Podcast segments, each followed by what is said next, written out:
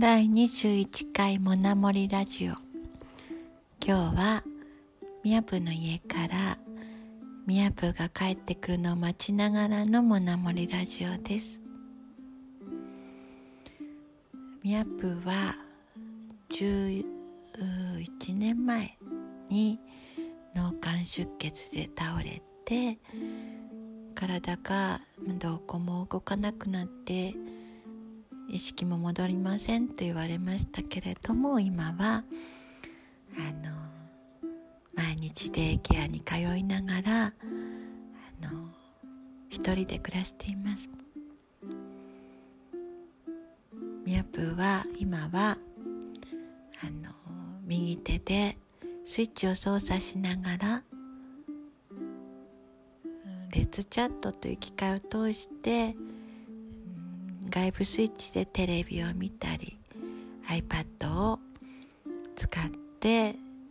映画を見たりゲームをしたり LINE をしたりして生活しています。最近のミアップの心配は今あの一人暮らしをしてる上で朝訪問看護師さんが来てくださってあの着替えをしてくださってご飯を入れてくださって胃から入れてくださってそれであの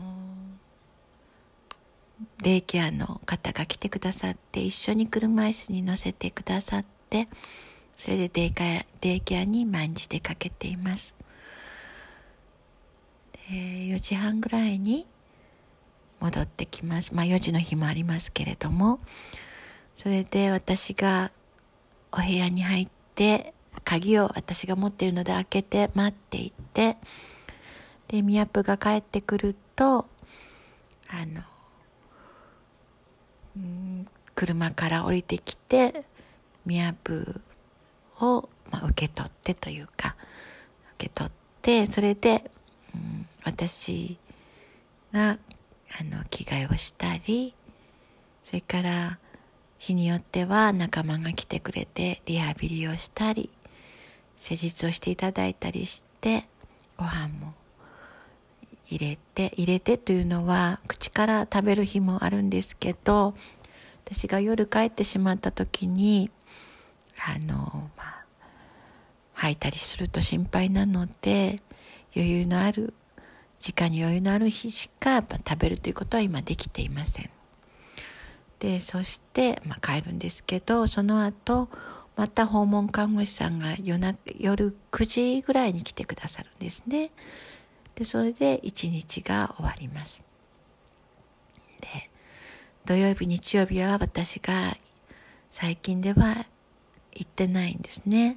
それで訪問看護師さんがショートステイにミヤプが行かない時は朝昼晩来てくださっています。で、その訪問看護師さんが、あの、なかなかの人数が増えなくて辞めてしまわれたりして、それでミヤプのところに来てくださる訪問看護師さん、そのステーションがなかなか見つからない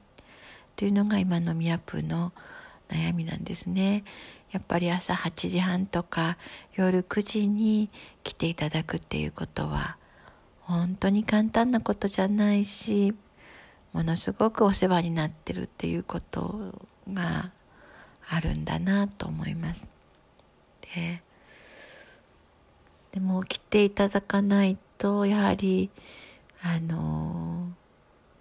宮プの一人暮らしというのはもうままならなくなってしまう。私はあの夜の分は少し夜遅くまでいてそれで、夜の、うん、次の日の,、ま